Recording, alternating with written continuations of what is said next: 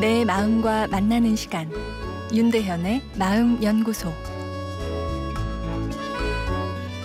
안녕하세요. 화요일 윤대현의 마음 연구소입니다.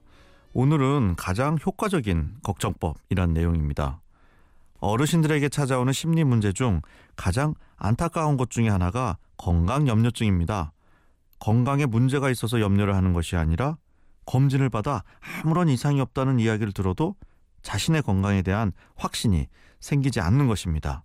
아, 그래서 몸 어느 곳에 병이 있다고 계속 의심을 하든지 조만간 뇌혈관이 터지거나 심장혈관이 막힐 것이라는 불안에 계속 걱정을 하게 됩니다. 걱정 때문에 오늘의 행복을 느끼지 못하는 것도 문제지만 건강에 대한 걱정 자체가 실제로 아, 병을 만들 수도 있는데요. 아, 최근 심리과학지에 실린 논문의 결과가 이를 뒷받침하고 있습니다. 미래에 대한 불필요한 걱정이 많다는 것은 다르게 표현하면 미래에 대한 긍정적인 확신, 즉 미래 긍정성이 떨어진다는 이야기인데요.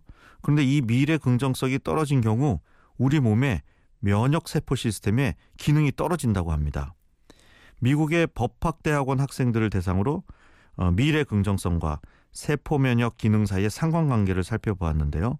결과는 긍정적인 학생이 면역 기능도 우수한 것으로 나타났습니다.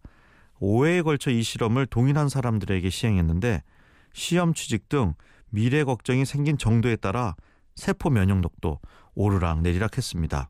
걱정을 많이 하면 면역력이 떨어진다는 이야기가 됩니다.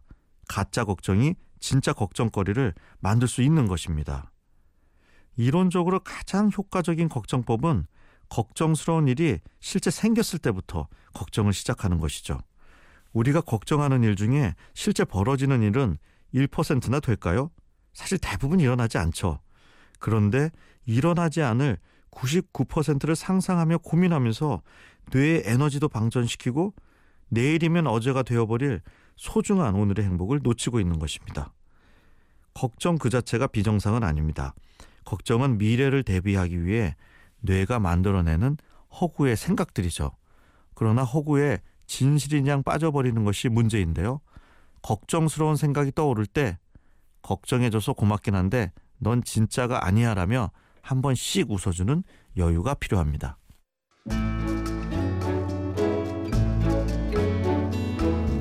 윤대현의 마음연구소 지금까지 정신건강의학과 전문의 윤대현 교수였습니다.